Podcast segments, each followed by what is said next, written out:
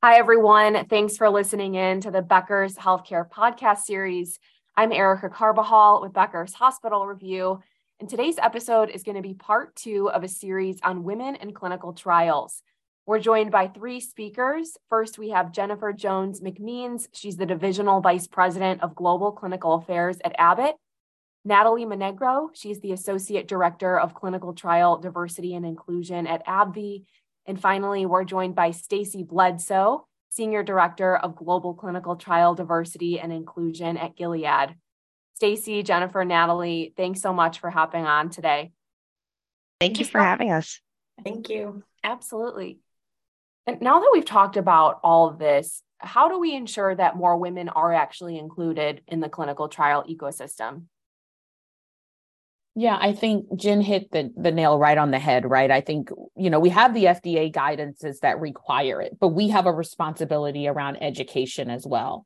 Um, and so we have to make sure that everyone understands the importance of these trials and the importance of medical research and what it means to them. You know, I tell people all the time, you have to talk about what's in it for them, what's in it for their community. Um, and so I think uh, education is key. Um, and so, N- Natalie and Jen, I don't know if you have additional things to add, but I would start with that for sure.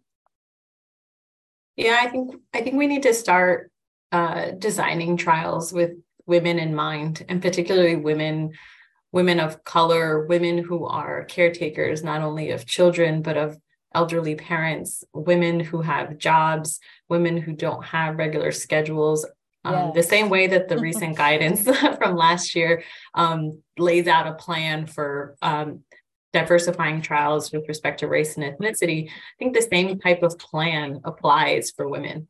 We create something proactive. We think about the put ourselves in in the patient's shoes uh, as a woman what would i like what fits in my lifestyle um, mm-hmm. um, can i just take off for three or four hours of the day um, right no i can't.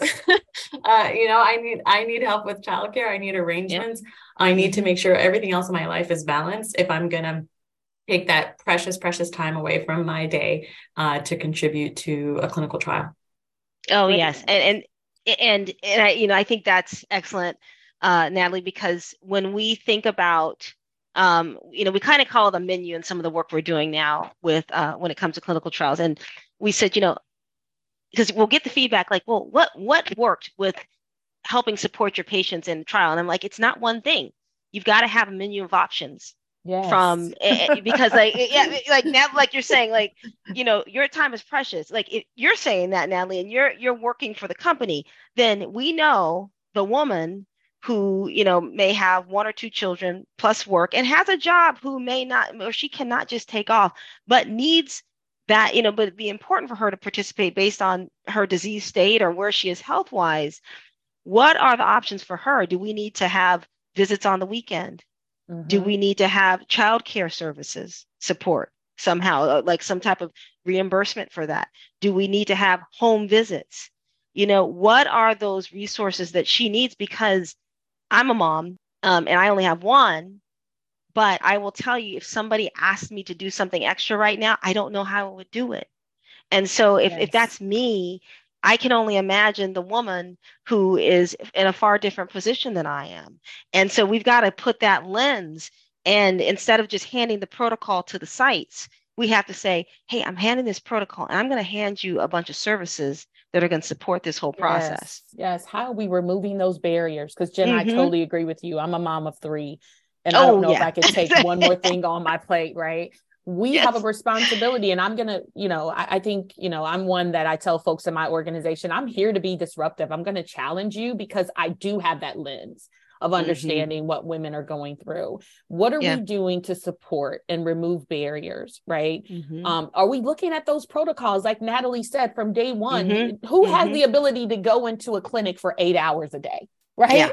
like yeah. i mean we got to make sure that we're putting realistic designs out there mm-hmm. where folks can truly fit into their lives if we want to increase the participation of everyone um, but more importantly women right so yeah yeah and we we've even talked about decentral uh, de- decentralizing uh, the trial activities for example one of my colleagues in uh, our nutrition and you know nutrition i mean they take care of you know it could be babies to adults and you know one thing you know we we discussed you know how are, are you able to work with other other other companies and organizations to have situations where if a baby needs if you need a baby's weight because you're doing a nutritional study on the baby can that baby's weight be done at a local um you know uh retail pharmacy you yes. know those are the type of questions we need to be asking ourselves can where, where can i get some of that information so that it is so not so burdensome uh, for the patient because I, I, think when trials started, you know, and I, I can't speak to the kind of the four persons of starting trials, but I think that sometimes there can be a sense that, well, yeah, this patient should just sign up but and and not thinking of all the social determinants that are impacting them. Yes. and we mm-hmm. this is where we're pivoting. So the question was how do we ensure that the women are more included? We as companies have to pivot and look and you know we're all, we're about our patient but we have to go one step further and say you know it's a privilege to have these patients participate how do i make this easier for you how because it's a huge easier how do we make it easier for you Jen, you made me laugh. You made me laugh when you say, you know, that we should just, yeah, of course we should just sign up. I didn't even yeah. sign up for my local PTA for my kid's school that is yeah. that I can see from my office window right here where I'm yeah. sitting. yes. No, I yeah, because it's I mean, all of us uh, all admittedly are we're parents, we're mothers, we're working mothers. You know, we may have partners, spouses. Caregivers, and, yes, care, for, of yeah, our parents. Yeah, yeah yes. so many dynamics. Yeah. It's it's yeah. a lot. So we've got it. So this is where our creativity, I think that we know how to be creative from therapeutics, design. This is our next level of creativity where we as com- large companies are being challenged. How are we being even more creative for the trial patient? Yeah, wow. I think I saw a study just the other day of nearly half of women foregoing preventive care. I think it just really speaks to, as you all mentioned, the need for trials to really be designed around eliminating participation barriers at the center, not just saying, oh, you know, this is good, you should sign up for it. Uh, to close us out, can you share some examples of, you know, practical solutions that you may have implemented? Yeah, I think Jen mentioned some already, but um, you know, flexible hours at the study site yes. to work with varying schedules. Um, uh, in some of our women's health programs, we've also um, uh, provided or facilitated childcare options near the study mm-hmm. site, um, had open house informational sessions so that um, uh, local groups could learn about the study. To the to the point earlier about just not being aware of what what's in it for me. Um, so providing more of those informational sessions uh, and concierge services for logistical planning. Yeah, I love that, Natalie. De- like um, Jen talked about, decentralizing our trials, right? Thinking out of the box. I think we were forced to do it in COVID. And now you see pharmaceutical companies taking some of those learnings and bringing it over, right? Can you go to a central lab somewhere in your neighborhood? Can you go to the CVS or the Walgreens or some other place to get your labs drawn to get your to get different things done? So I think we are really trying to think creatively about how we meet the needs of um, of our patients and so in education right are we educating them on the disease state on the importance of clinical trial participation and what that means and then you know I, I think we can't leave without talking about the fact that in some communities specifically communities of color um, there is a level of mistrust that goes along because there have been historical events that have happened. And Jen kind of hit on those.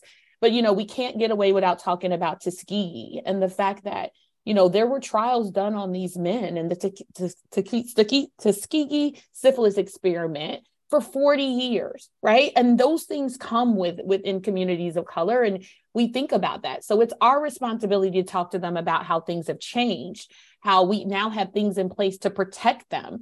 And that you know once you're in a trial you can opt out at any time. I see so i think there's some education that has to go on. Um and um it, it's it's a lot of of different uh, levers that we need to pull. Um but we have a responsibility to do that for the patients that we serve. I think it bears repeating that tuskegee lasted for 40 four zero years. Mm-hmm. I, I, just yes. want that to sit for a second. 40 yeah. years. 40 so years. but the other yeah. as- aspect of that is there was a treatment during that time, right? right?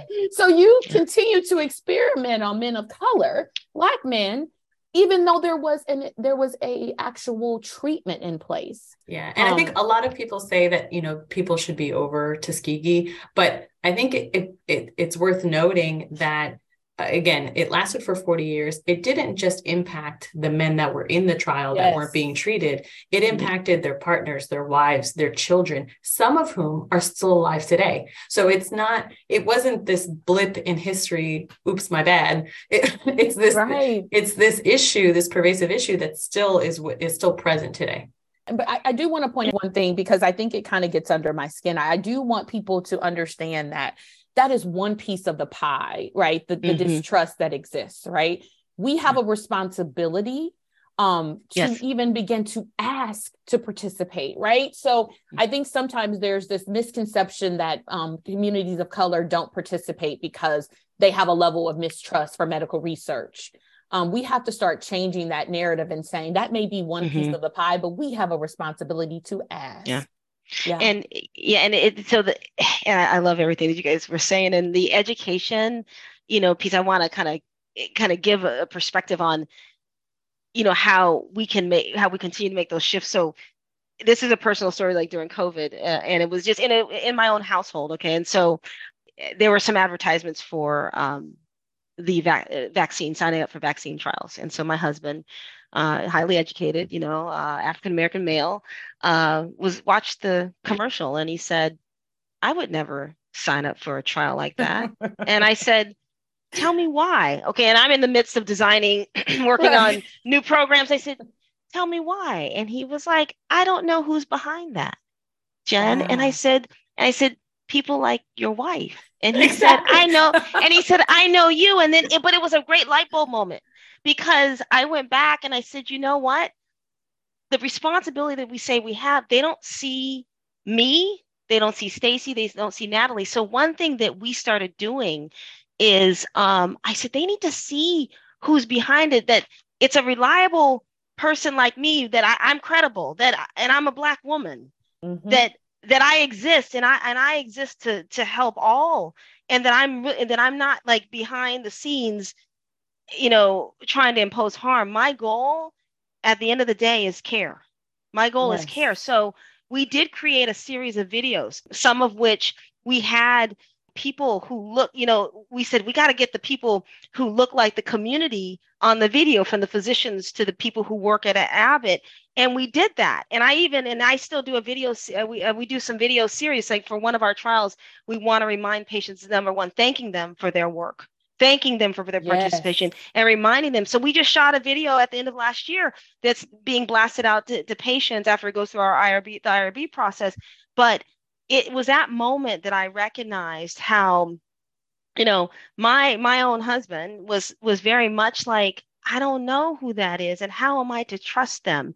And I said, we've got to actually reveal ourselves and our intentions and my hope is that you'll see that as a woman of color, I am trustworthy and I hold what you ask me to do. Like when I, you know, I hold that very critically and mm-hmm. with respect for your life and the life of your family. And so I think that has to be, that has to be, you know, it's an education piece, but there's a visibility piece because it doesn't, you know, what happened to Tuskegee, that was a totally different look than now of today. And so I can't just say, you know, get over it. I have to do the work yes. to show you, hey, I'm from that community and I'm part of this to to make, you know, to support and contribute to making medicine better. Thank you for sharing. Thank you. And we have, I guess, like a, a similar thinking uh, at AbbVie as well.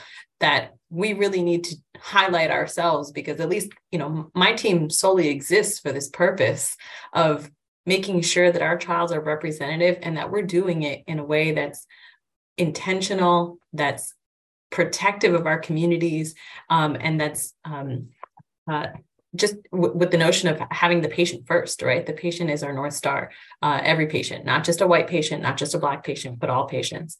Um, and I just wanted to add to something um, that you both said before about um, including women. you know, we have published literature now that shows that women, uh, communities of color, they're just as likely to participate in clinical research if asked. Yes. And I think that if asked is that big difference maker because a lot of um, in in a lot of instances they're not even being asked so the opportunity to participate is being t- is being made for them and not by them and yes. i think i think we need to make sure that we're um, helping our investigators and providing enough training um, so that those types of biases are reduced if not eliminated right? If that we can make sure that the investigator is allowing the patient to make that choice for themselves rather than the investigator making that choice for them. Yeah i love that natalie. Actually educating yeah. patients to be um, empowered right? To to have those conversations. And i love the fact that you know as as a pharmaceutical industry we are doing better. And you know here at gilead you know i tell my colleagues all the time and and i've said this several times on this podcast we have an obligation to ensure that all patients have access to the innovative drugs that we make every day right? That is exactly. our responsibility. Yeah exactly. And and you know it's funny because i've said in with our um, teams in which we doing this diversity and inclusion work is that what we have to also recognize every time I provide uh, these uh, these improvements, the modernization of these trials, yes, it's with a focus knowing that I have to do some more intentional work to get more people of color and women involved, but it helps the whole. Every single patient's benefited yes. because they they have options, and and I'm not looking at a lens of like, well, um, did it help this group versus that group more? It's actually a lens of look at how much we've improved you know the pay you know the whole trial ecosystem by doing this work. And i think that's like what you said every patient matters every patient is available. And i mean and natalie you need to coin that one patients are our north star. That actually is something that we all need to say. It's true. love it. It, it i love it. Like patients are our north star. And so if i'm about all patients then i know that i'm going to do the work.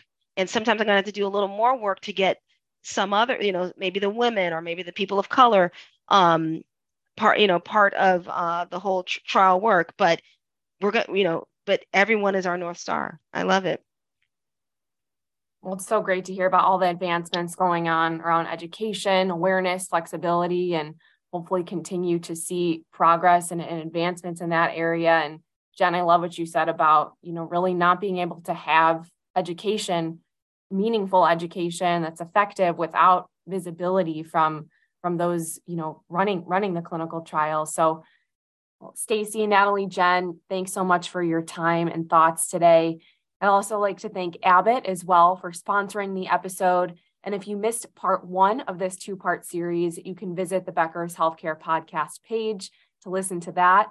And we hope you enjoy the rest of your day